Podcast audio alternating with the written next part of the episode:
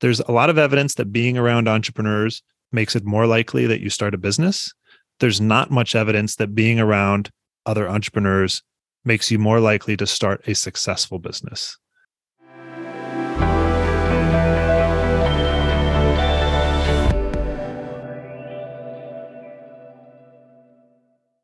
Today, I have the pleasure of welcoming Matt Clancy on the show. Matt is an economist specializing in science and innovation. For the last few years, he has been writing a popular living literature review on these topics. You can access this incredible resource at the website and newsletter New Things Under the Sun. Matt is currently a research fellow at Open Philanthropy, where he works on this and related projects. He's also a senior fellow at the Institute for Progress and formerly an assistant teaching professor of economics at the Iowa State University. Welcome to the show, Matt. Uh, thanks for having me. So, we today's design is a little bit different. We want to use um, Matt's website or his articles as a guideline for the show today. So we will be grabbing some interesting, interesting articles. Matt will sum them up for us, and then I'll be asking some questions and relate them more to corporate innovation and innovation management in general and things we can we can learn and adopt from uh, from these insights right? Sounds great. So one interesting article is the idea of being an entrepreneur. We'll be linking all the all the articles in the show notes. The idea of being an entrepreneur. Can you tell us a bit about this article? Sure. So this article and another article, I think called Entrepreneurship is Contagious, are kind of a pair.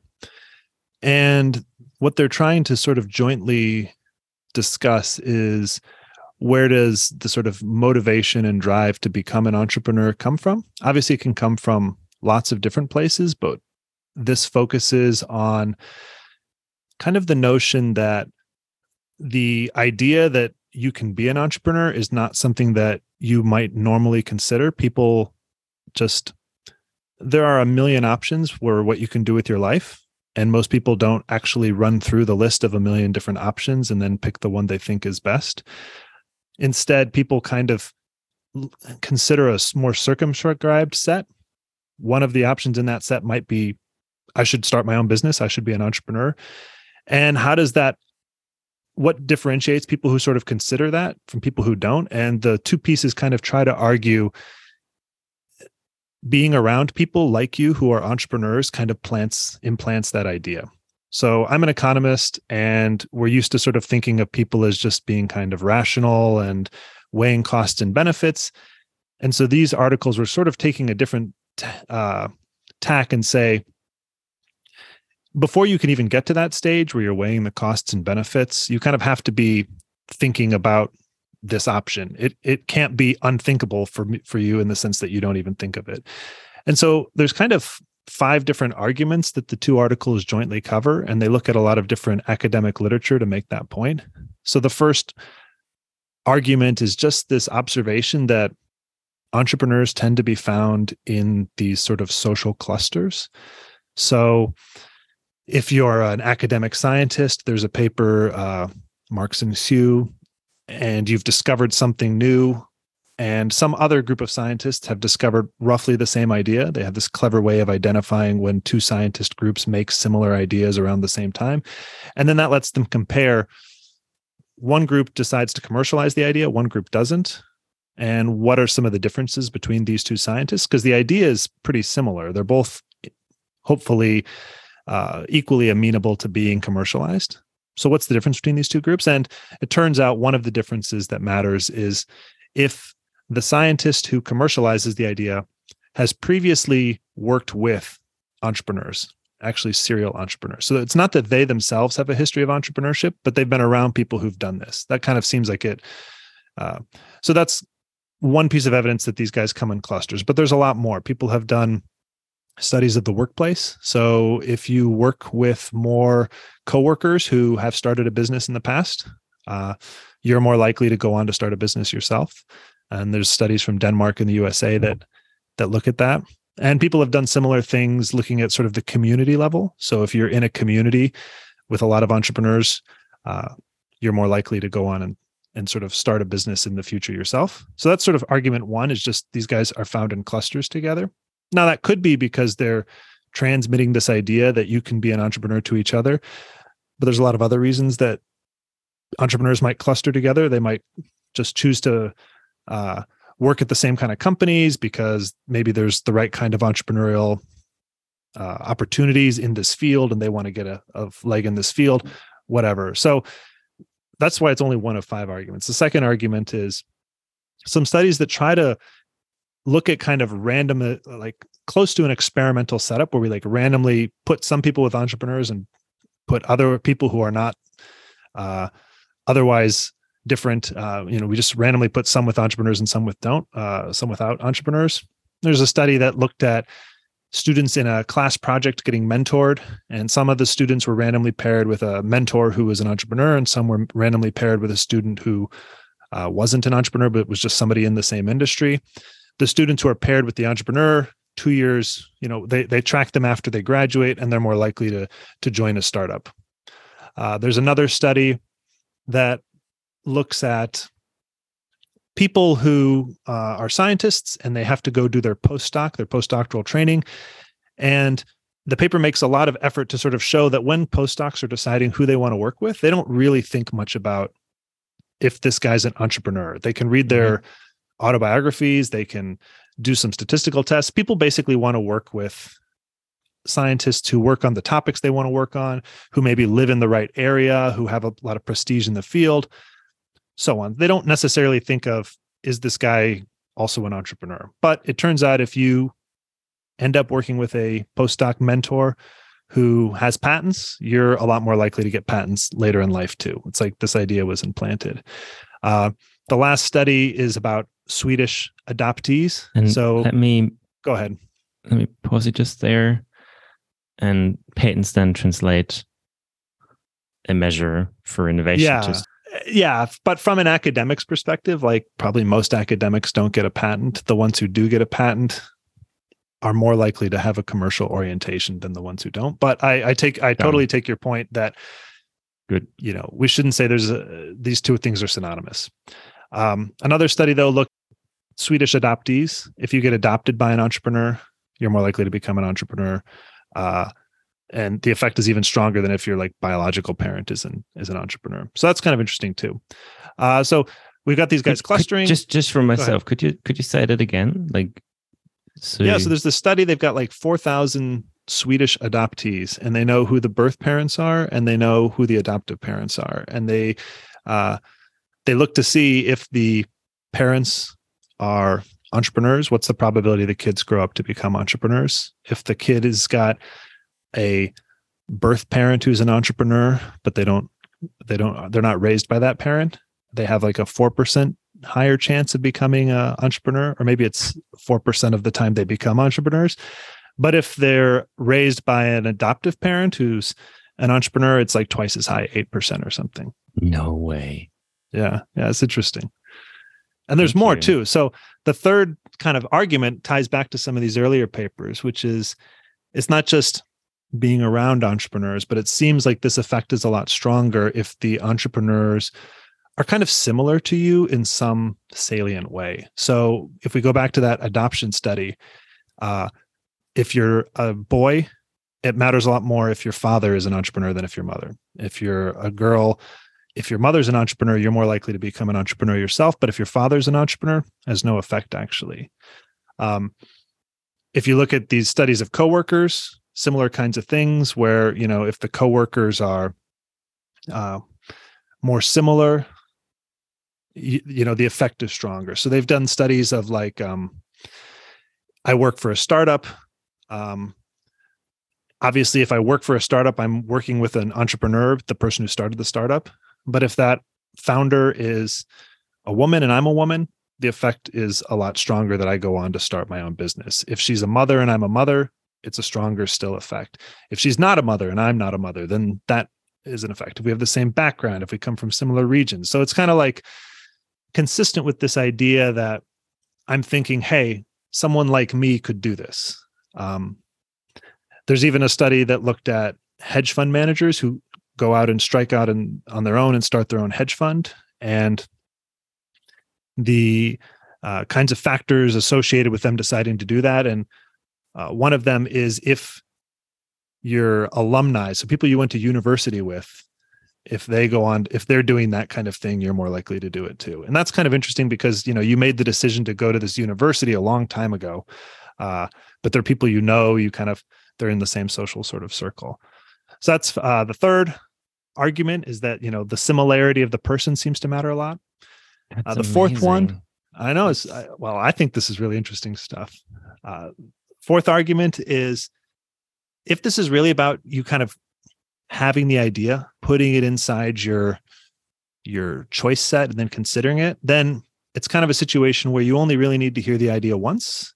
And then after that, it doesn't necessarily it's not going to matter that much if you hear it again and again and again. So all of these studies, for example, where you pair a student with a mentor who's an entrepreneur versus not an entrepreneur, or if you're working with coworkers who are more entrepreneurial, uh, these kinds of studies one group that these studies don't work on is the children of entrepreneurs. So if I if my dad was a entrepreneur, it doesn't seem to matter if I uh, work with a lot of entrepreneurs. It doesn't affect my rate of starting my own business. It's kind of like my interpretation of this result is I, I I was already considering that. Being around other entrepreneurs didn't give me any new information about this is the kind of path you could do with your life. Um, another kind of study that suggests that, I think, is the famous study of Harvard Business School students. So at Harvard Business School, students get uh, divided up into these study sections, and you spend all your time with these students. You take all the classes together. You form a lot of bonds with these people. And these study sections are formed not randomly, like the Harvard tries to sort of put people in interesting groups that are kind of uh, you know have a b- bunch of different backgrounds, but they don't sort people based on entrepreneurship. And the upshot is some people get sorted into a group where their classmates have formed businesses in the past. You know, maybe 10% of them have previously owned a business, and other students end up in groups where nobody has previously operated their own business. And all the studies I've said so far, we would predict the guys who end up in a study in a surrounded by classmates who previously ran businesses would be more likely to start businesses but they don't they don't actually find that effect in this study they find that it's actually the reverse. The people who are in harvard business school if you're around other uh, former ex entrepreneurs you're less likely to start a business. So my interpretation of that is that uh, they actually one, know how hard it is. Well that's actually the main uh, result the Lerner and Malmendier the, the authors kind of propose is that uh, they kind of provide some evidence that having these other entrepreneurial students around, uh, it mostly serves to sort of shoot down bad ideas. Like the people who don't have these uh, entrepreneurial students around, they do they found more businesses, but they're like businesses that are more likely to fail. And the ones who are around lots of ex entrepreneurs, they found less businesses, but the ones that succeed are more likely. The ones that found businesses are more likely to succeed. Nice. So my interpretation though is like if you're at Harvard Business School, you've probably got the idea in the back of your mind, like maybe I'll start my own business. You don't mm. need to be around these other Harvard Business School students to be like, oh, maybe I could do it too. You don't really need that boost of confidence. And then, so I said there were five arguments. The fifth one is, I'll say just really quick, is just you can ask the entrepreneurs, you know, what was important in your decision to be an entrepreneur. And a big share of them, I think it was like more than half say having an entrepreneurial role model who was a family member or friend was either somewhat or very important in their decision. And there's even some studies that have tried to sort of pin that down and like see if, you know, they've looked to show that uh, if you're around a lot of entrepreneurial coworkers, you're more likely to found a business than people who weren't, and you're more likely to report role models were important. So that was my five, five arguments for kind of the case that uh, you know, we pick up what we think are options for your life from the options we see other people embracing. And entrepreneurship is not really any different. And it's not sort of a default thing, but if you're around people who do it, then then yeah, you might consider it. I'm trying to to relate the findings to either large organizations or you know ecosystem building so when what does this mean for policy decision making for states or think, countries i think is something we could yeah yeah so i think at the level of a state or a country this is getting more speculative so everything i said before i've got like yeah five or six studies but yeah the implications uh I'll, I'll, speculate a little bit, and I don't think yeah. they're like crazy speculations, but I think one yeah. of them is that you know these uh, regional clusters where you have lots of entrepreneurs. Like this is one reason why Silicon Valley is Silicon Valley, right? It's in the air. It's sort of in the city's culture. People are around. Lots of people who founded businesses, and so people expect uh, that's what you that's what you're going to do. And if you're in that sense, having lots of entrepreneurs can sort of be this sort of self-propelling cycle, right? Where once you have enough, they kind of carry that culture forward, and you don't, uh, you know, you don't need to do as much work to foster it as a place that maybe uh, doesn't have that kind of uh, group of entrepreneurs to begin with. So that's one thing. and Another is like at the level of an organization, you know, a lot of times people talk about do we have a culture of innovating in this firm or uh, and I think this is kind of getting at a similar idea. Like, do you see your coworkers innovating, trying new things? And I mean, entrepreneurship and innovation are not exactly the same, but they're like close cousins. They're both kind of recognizing that the given set of options to solve a problem is maybe not good enough and you're going to try and create something new that's sort of outside the package so if i you know I'm not happy with the quality of my business options. Instead, I'm going to start my own, or I'm not happy with the quality of the solutions to some problem. Uh, some people, they consider, they look at the options and they pick which they think is the best one. Other people have the insight that, you know, they, they sort of think beyond that and say, uh, I'm not happy with any of these and there's a better way to do it. And I think that that's the yeah, kind and, of and, idea that's not a default. And being around people who do that can can kind of bring it into your option set. Yeah. Yeah. And if that doesn't happen we know that people with an entrepreneurial drive uh, leave companies if they can't fulfill that desire to make things better as you as you write in the article. And if that doesn't get fostered we see organizations lose good people. Yeah i, I could um, see that. I mean this is argument arguing kind of that entrepreneurial types they've sort of they've got they've been entrepreneur pilled or something so they see they can see problems that other people kind of just accept as like uh that's just the way life is and you make the best of it. And other people say like i don't want to just make the best of it. I want to try to solve that problem. And so maybe maybe it's hard to uh, maybe maybe it is harder to retain people like that if you don't give them the space to to try to solve those problems and you just oh yeah for sure. to accept it. Yeah I would like to try and, and uh, talk more about what this can mean for for policy making, right? For for um yeah, for politicians and departments.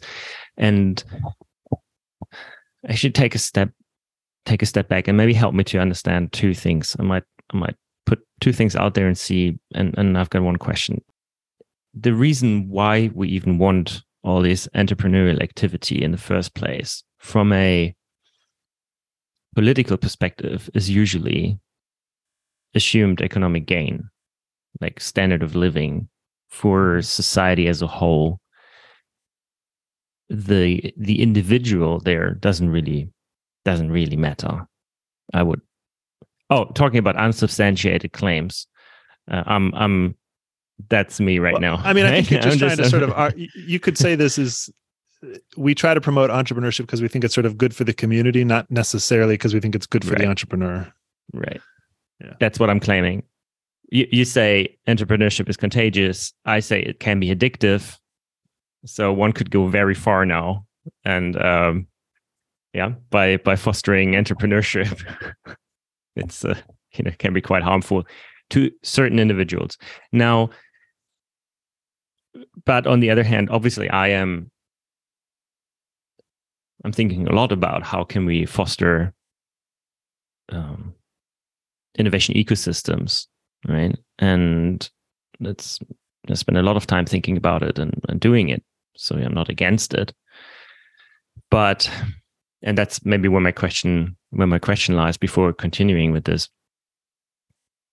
So the, the Harvard group that was more likely to be actually successful, I think that might be the lesson. Like we don't want necessarily everybody to have a goal. I think for some people it's emotionally actually quite difficult and they don't have to. I think not everybody has to write or doesn't, you know, not everybody has to have the psychological makeup also of going through this and dealing with all that uncertainty. Um, the same for corporates. Not everybody, I think, has to innovate and has to go through this. For some people, it is just, it is just, um, yeah, emotionally actually quite hard. Right?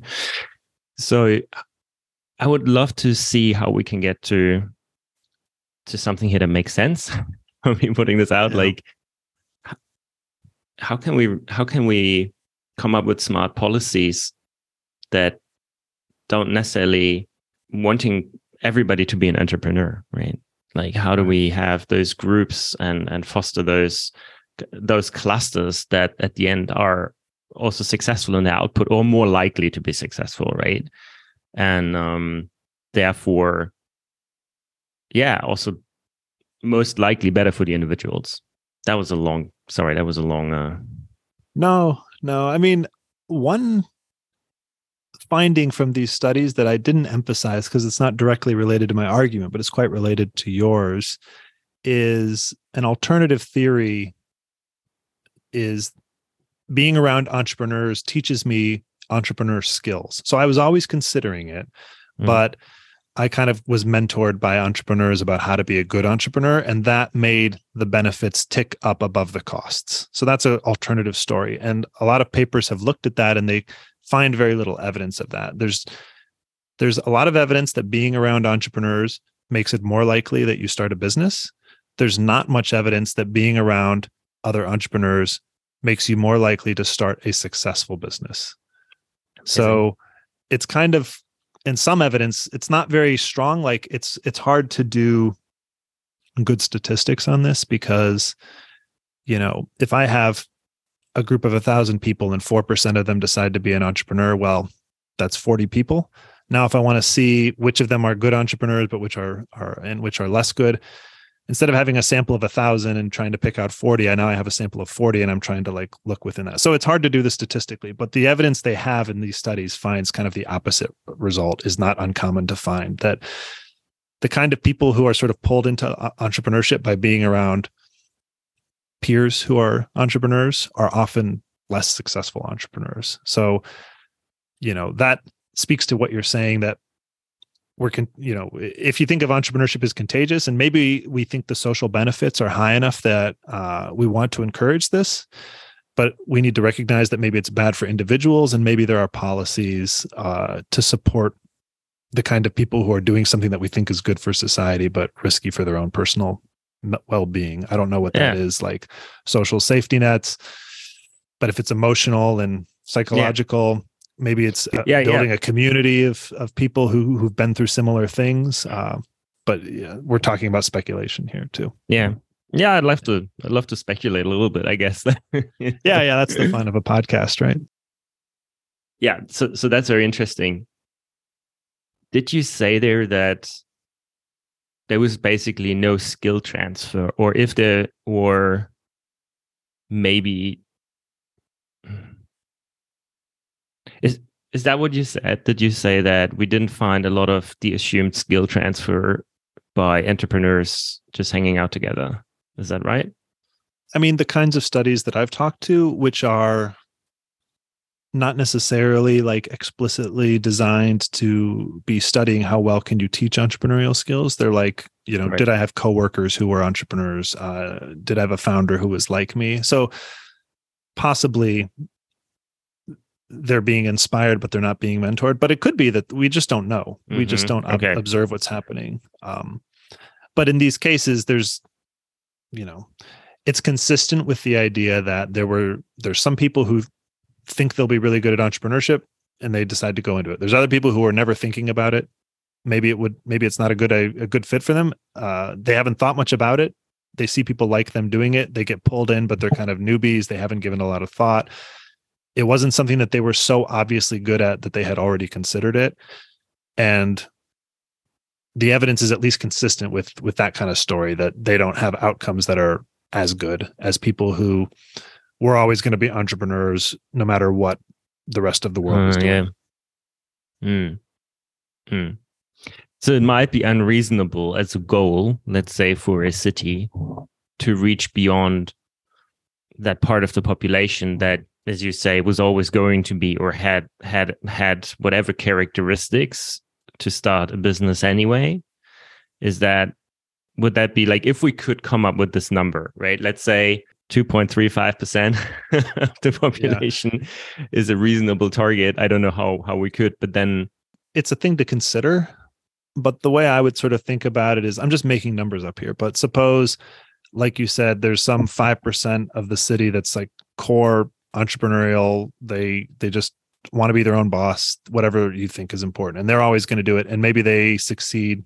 What do you think? Like 20% of the time, who knows what. Then there's the people That would who be great. only I know. Then there's the group of people who who only would do it if if they had sort of inspiration if they meet if they have a friend who's an entrepreneur uh, maybe they only succeed succeed like 10% of the time so they're half as as effective Mm. you know it that becomes a question of does the policymaker think that that's a good you know drawing that person in is better than just not having an entrepreneur right like um and the more entrepreneurs we have the more kind of self-propelling they are and it's the kind of thing where maybe we think we want to even though most people will fail the really big successes are sort of big enough that they justify all the failures as long as you have good policies to sort of take care of those people who are sort of uh, taking the shot for all the rest of us and uh, and have an unlikely shot at succeeding maybe Well, let me see if, if if this makes sense.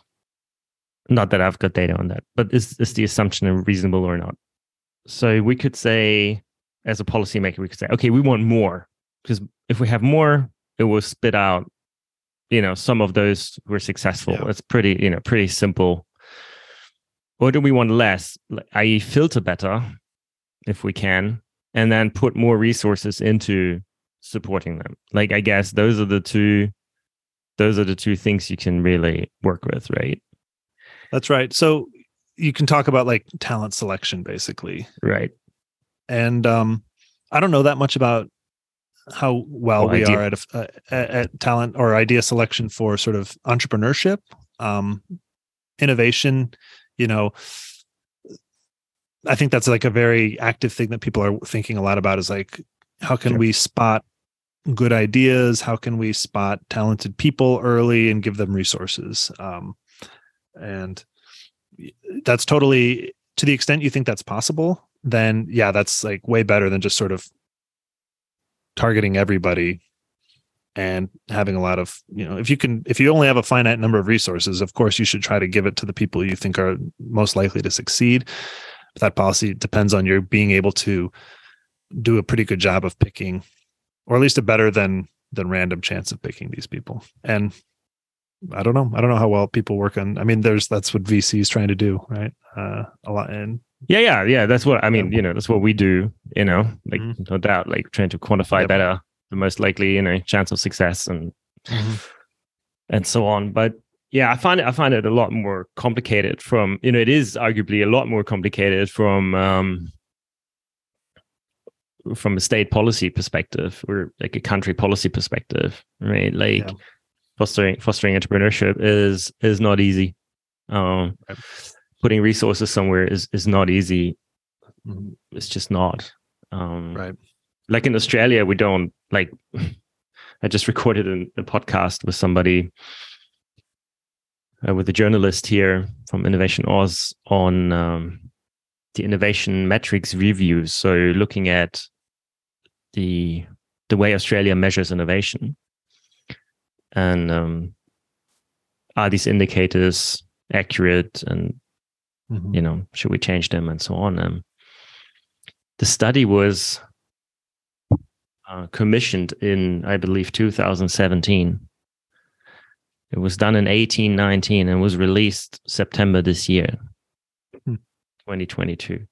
Right. So if this is if this is the the base for decision making, then the spirit of move fast and break.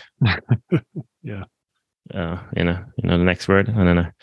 Yeah. Then, yeah, that's so we don't really have good. it starts there, and then, Hmm. and then the question of where do you where do you make appropriate interventions? And this is like, this is the, the federal level, but you know these measures should ideally also be adopted by the state, so you have congruent measures.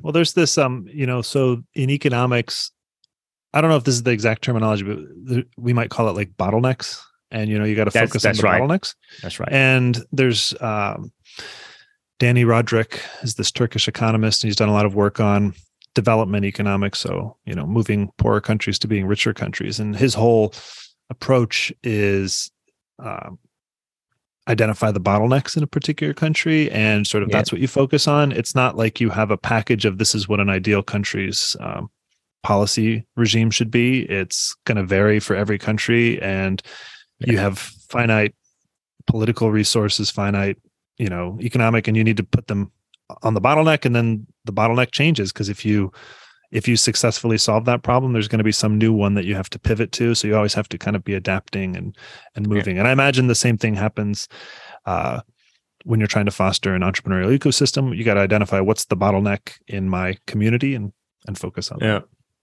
Yeah. Yeah, yeah. I don't know. It's it's interesting because it does seem like you know you said earlier entrepreneurship is sort of contagious sometimes, and it's like uh, you kind of go through a one way door where once you get the entrepreneurship bug, maybe uh, you want to keep doing it, and that kind of speaks to you prefer it to the alternative. But it's interesting. It's like uh, uh, any other change that's sort of irreversible and sort of changes your values a little bit. Like um, Mm. I don't know. Like having kids is is the same way, right? Like uh, before you have them and after you have them, you you've got very different values, maybe, but you wouldn't go back. Yeah. Yeah. You identify real risks, and, and we should have, to the best of our ability, policy or other kind of support networks. Because when you look over like a long term, like 50, 100 years, um, there's a big difference between having a society that has economic growth which comes from entrepreneurship innovation all that stuff and one that doesn't and you know a stagnating place is not a great place to be either uh, Right. and, but i totally agree that uh, you don't want to just uh, build your uh, build a nice life for your grandkids over you know the bodies of their grandparents or whatever so Yeah, cool. I I think the other part is to translate this more for corporate. Uh, to what degree this contagiousness actually actually works?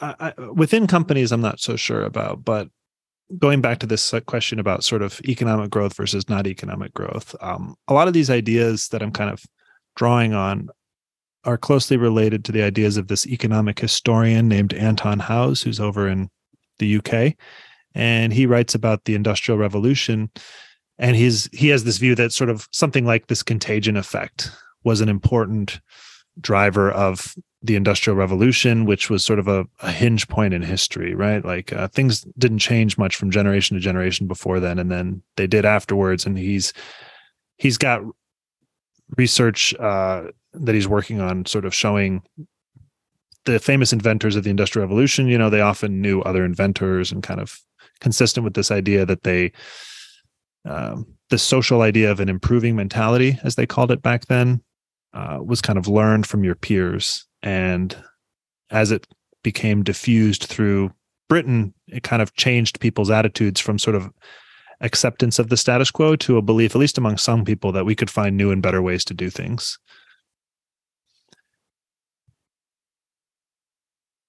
You're more likely to become an entrepreneur if there's more people like you to be an entrepreneur, but that can kind of trap entrepreneurship in sort of a narrow demographic.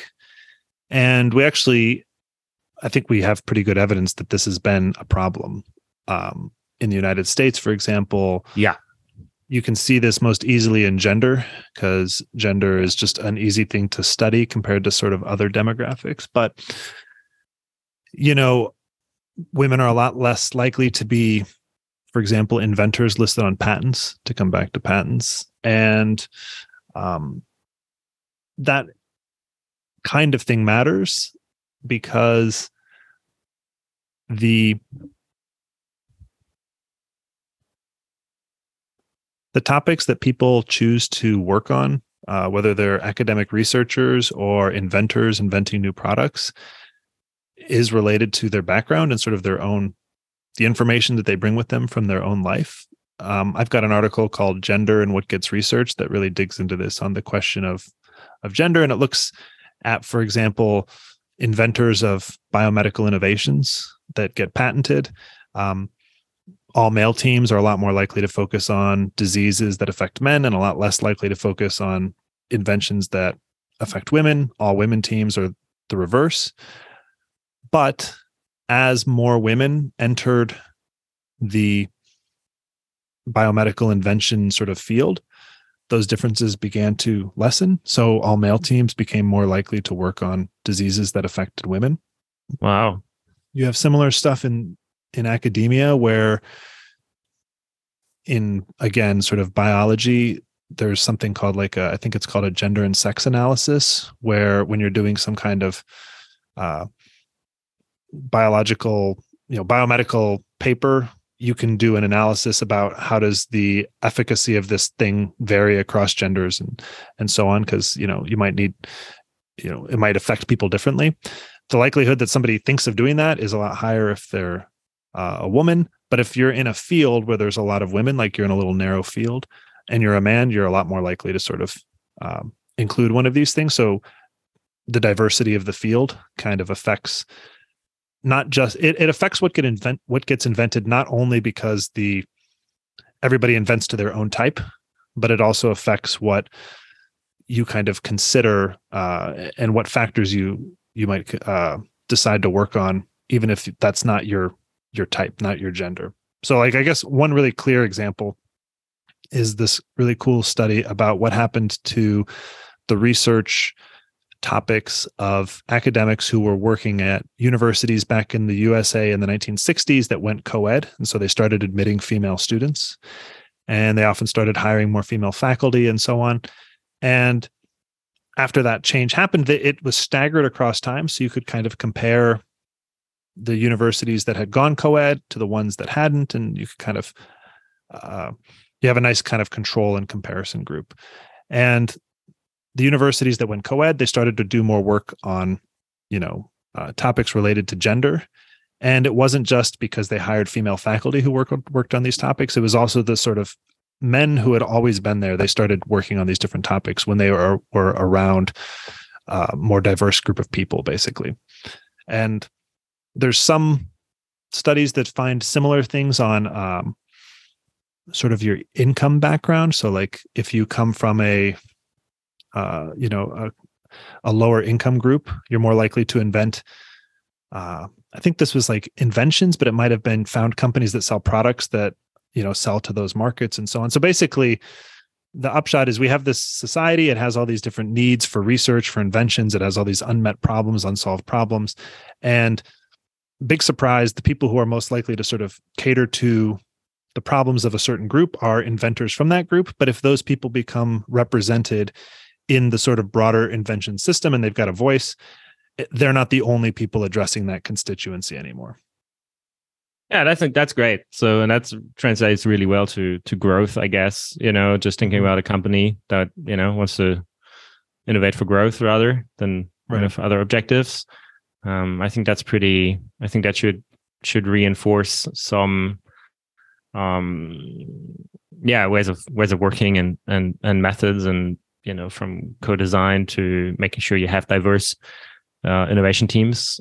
So mm-hmm. uh, I think that's that's um, that translates really well to further to further support that you mm-hmm. know that i'm already what i'm what i'm already preaching so it serves my bias really well thank you always happy to serve your biases great should we jump to another article like we're sure yeah yeah cool yeah it's the all clustering week uh, on this podcast otherwise. Yeah, it's good. I, we could, you know, this is this is yeah, this is natural. You can naturally go so many down so many rabbit holes and everywhere from from this one, right? Yeah, I thought I thought it was a really good start to.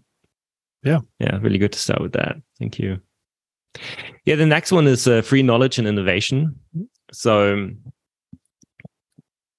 the how the access to libraries boost local patent rates. So how access to Wikipedia shapes science. So that's that's that's the uh, uh, that's the you know the sentence on there. So yeah, tell tell us something about tell us something about that. So the what's the general idea here, and and what are the general findings that um, free knowledge leads to more innovation? Yeah, so so earlier we were talking about how there could be lots of different bottlenecks to innovating. One of them might be are there people who are thinking about being entrepreneurs? Another potential bottleneck is do the people who are open to innovating, inventing new things, do they have good knowledge? Uh, can they apply ideas other people have developed elsewhere to solve new problems? And so, one way you can get at this is to look at the access to information. There's three studies that I looked at in this uh, article called Free Knowledge and Innovation. One was looking at the rollout of public libraries in the United States in the 1900s uh, and 1800s by uh, by Carnegie.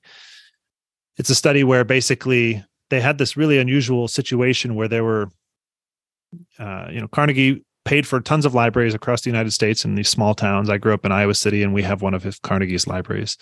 And what you want to do is you want to sort of see what what's the effect of having access to a library versus not having access. But it's a challenging problem because the people who are going to apply to get a library, they're there's some kind of unmet need, right? They felt like they needed a library. And so maybe there's people there who always would have wanted to invent whether they got the library or not. And if we compare that to people who didn't get a library because they never even applied, maybe these people are just, you know, they were never going to invent. They're just not interested in this kind of thing. So what this paper does that's pretty smart is it identifies there was like 200 towns that applied for a library. Carnegie said, yes, you're going to get a library. But then there was these there was this sort of scandal. As i understand it carnegie put down this strike really violently and so 200 towns basically said we don't want the money anymore. We want nothing to do with you carnegie. And then other towns continued to take the money because they were like well we still want a library. And so what this paper does is it compares the people so now we've got only people who applied for and they they got their they were going to get a library but half you know some group of them didn't get a library because they were too offended and the other half did. And so they're not identical uh, like, but we hope that the ability to take you know this moral stand is not necessarily correlated with your inherent interest in patenting and inventing. And then they look at patents because that's the that's the only kind of innovation uh, metric they have available back in the 1900s really. But upshot I is a, I have a feeling people who got the library the sorry for interrupting you. I think we have sorry for interrupting you there. I think we have to we just have to have a separate episode just on patents so we can always yeah. plug that every time. Sorry, could you please say that again? Like you're yeah, I yeah. Cut you so, harshly. Forgive me. No problem. Uh, we've got two studies that are going to have patents here. So if you don't like, and you know, my take on patents, there's signal and there's noise. There's a lot of noise. There's some signal in there. It's worth looking at, but you want to mm always to the best of your ability complement it with other metrics. We're not going to be able to really do that in these studies except for the wikipedia one which is a little different. But that caveat aside the guys who get a library they have like 10% more patents than the ones who didn't. Then in the 1970s there's another study. This one looked at actually patent depository libraries. So these are actually it's not a new building as my understanding. It's like a collection of patents that gets updated. So you're an official place official repository of patents because back in the 70s there's no internet. You can't go to google and figure out what the patents are. You have to have a place to actually read them. And they had these things called patent depository libraries where you could go read patents. And back in the 70s they sort of said we need to there's not enough of these throughout the country. This is again the united states. And so there was this big push to try to get at least one of these libraries in every state. And what this study did is it again sort of tried to see we want to compare people who got one to towns that are pretty similar, but they didn't get one. And what they did this time is they looked at federal depository libraries, which is like a library that is a repository for all sort of the federal regulations and laws because these already existed. And these were the candidates to be also given access to patents. And so they compare these federal depository libraries who got a patent deposit sort of arrangement to the ones who didn't and they look at what happens in the 15 miles around it again pretty similar thing uh, if you get one of these if you're within 15 minute miles of one of these patent depository libraries you patent i think it was like 20% more than the guys who have one of these federal depository libraries that didn't get a patent thing. And this study does some really interesting stuff to try to document that it's it's really because people are going to these libraries and reading the patents. they they sort of show that the effect is biggest for sort of small firms or individual inventors who we imagine don't have easy access to get to learn about this stuff in an alternative way uh, the effect is strongest for chemistry patents, which the paper claims were the patents that sort of disclosed the most information. They actually show you the chemical structure. Uh, right. And uh, they have this really interesting sort of text analysis thing where they look for patents that introduce a new word that's never been in any patent before, like the word internet was in uh, you know, was in some patent for the first time. I think it was in 1990 in New Hampshire and Maine because I recently read this uh, uh, this piece. Uh, mm. So that was the first time the word internet appeared in a patent, right? And then they look at words that have been around, but maybe they're not. Uh, they haven't been around. Nobody has invented with them in your community. So I'm from Des Moines, Iowa. We have a patent depository library, and because I just read this thing, I know that the first patent from Des Moines mentioning the word internet was like in 2011 or something. Okay. Seems very late to me. This is in the title, not anywhere in the patent. So right. that, that's that's one thing. Anyway, and they look through the whole patent. So anyway, the the idea is if you're reading the patents and learning that should affect your ability to sort of suck up ideas that were developed elsewhere. And they find, yeah, there's a big effect on patents that use words that are new to your region, but they've been around somewhere else. Like I could read that patent from Maine that said internet, and I could be like, oh, this internet's really cool. I'm going to patent a thing based on the internet in Des Moines. But it has no effect on patents that introduce totally new words that are not in the patent system elsewhere. And it has no effect on patents that don't include these new words that just include like words that have always been around. So if I'm in Des Moines, Iowa, probably like you know, combine we probably had patents for combine harvesters and tractors and stuff oh. going back to the 1800s. We didn't need a new library to tell us that these were cool new technology.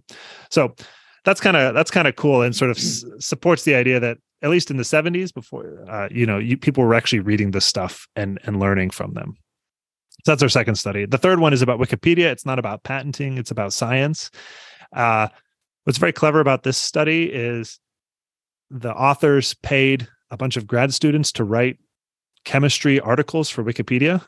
And then they posted half the articles, but they kept the other half back and they ran. So they have a random kind of control. And then they look to see what happens to scholarship around the articles that were posted to Wikipedia versus the ones that weren't. And how do you know if somebody's reading a Wikipedia article? They actually won't usually tell you. Like the scientists writing their articles are not going to say like we read on wikipedia that graphene is important or something because they don't want to admit that they read wikipedia. But they they can show that they cited the articles the academic articles that were cited by that wikipedia article at a much higher rate than the the articles that never got posted. And they can look at the they can do another text analysis and they see like similar language is used in the wikipedia article and in the scientific articles uh, they get posted so they do, they kind of do this experiment and then they also do a thing where they uh, it's non-experimental, but they can do like for all of chemistry because instead of comparing articles that were posted and never posted, they can compare like, well, this article got posted in the year 2010. This one didn't get posted till 2013. So there's this gap where we can kind of sort of see what what the difference between those two subject areas were. So anyway, it all suggests that scientists are reading Wikipedia and it's having a measurable, significant impact on kind of the kind of scholarship they do. So all of this is to say it's kind of one of these obvious ideas, but it's sort of nice to have something more than just an anecdote behind it. Like you can see in the data when you give people access to knowledge and at least in the USA, where there, you know, there's support, maybe these other bottlenecks about your ability to do research are sort of not that severe. Hey, it it, it helps. I love it. Yeah, talking about my biases, um, I think the, I like I like this finding a lot because, um, like going to going to corporate innovation a little bit, there is an issue of accessing insights, knowledge that teams generate for other teams. That's kind of where you know that's. I feel like this this nicely supports that problem. Uh, we often find that in large corporations, there are two teams that do the same thing Mm-hmm. in parallel, like, and they have no idea they're doing it. Yeah. That number one, knowledge is an asset, a company's asset, and not being able to to access this asset, this intangible asset, well, I think is makes you not very competitive. Like you know, pulls down your competitive advantage as a, as an organization, um, as a nation, as we see as a as a you know as a global community, and um, yeah, working on solving that, like pulling little insights out of PowerPoints and you know and Word documents and so on, and making that systematic is, is actually quite a passionate topic for me. Yeah. Yeah, I mean, uh, I have. I, I know people who view this as like a, a hidden upside of remote work is that um, you have to send so many more emails and write everything down, or maybe you're on Slack, and so you have to. Uh, it's it's really painful. It's so much easier to just talk to people and like quickly solve the problem. But there's this potential upside, and this hasn't been studied. I don't know if this will actually pan out that you you've made a record of all the small talk basically uh, and all those ideas and so especially if it's in something like slack uh, where Hmm. which new employees can access uh, potentially that can help solve problems and i remember i talked once to a, a sort of scientist who said that knowledge management in labs was was a really big problem where Right. you could you could have sort of a phd student waste a year of their life doing an experiment that somebody did three years ago that they knew that, that that didn't work and nobody remembered that or or so on Perfect. Yeah, yeah. Um, this this experiment, um, looking for something, trying to is an experiment in itself or a research piece, trying to see if somebody already did that before. There's a there's a term uh, for it. It's called a picnic in the graveyard. i like Yeah. Yeah. Shout shout out to Tristan if you coined it or somebody else. I'm not sure. That's where I know it from. And that's what an innovation team should do, right? Create and then storing it. So the the the best solution I know to make that more systematic and accessible are actually report cards. Yeah, make it systematic. People don't like to fill them out, by the way. Uh, surprise. back Yeah, back yeah. to you. Yeah. But that seems to be I I cannot imagine how it doesn't make you more competitive, like how it doesn't give somebody a competitive advantage. Mhm. Yeah. yeah yeah i totally agree um i think the the part of the equation that is that gets hard to do over the long term is like how do you lay out the information in a way that people can find it without knowing exactly what they're looking for like Yeah. it's easy to find stuff if you know like i just need to search for Elijah's last name or you know like i know my conversation was with you but if i if i don't know that if i'm like a new hire and i don't know that you're the person who has the information and you've written the slack thing about it eh, coding it up in a way to help make it discoverable is is a challenge but yeah hire a librarian for it librarian for it you know having positions. I, I I really think some some of the solutions even like the data there's a data entry problem to begin with. Like so you don't you know there's no way like teams are super resistant to this. And and part of it is that it makes teams more accountable. Mhm. like that that's a problem. But then it's also like annoying. Like you don't want to Yeah. punch in you don't just don't want to do data entry like no matter what it is. It's very different from designing something beautiful like a powerpoint and then pitching it there are at least some positive emotions associated with it you know making Mhm. things look good that's a problem but then you know nobody does other than me, like is excited about you know doing bookkeeping. Yeah. Nobody, like very few people, are excited about accounting. You outsource Mhm. it. You, you know, large organizations hire people. You know, you've got you've got accountants for this. You've got bookkeepers for that. So I think that's very similar. Yeah. Um.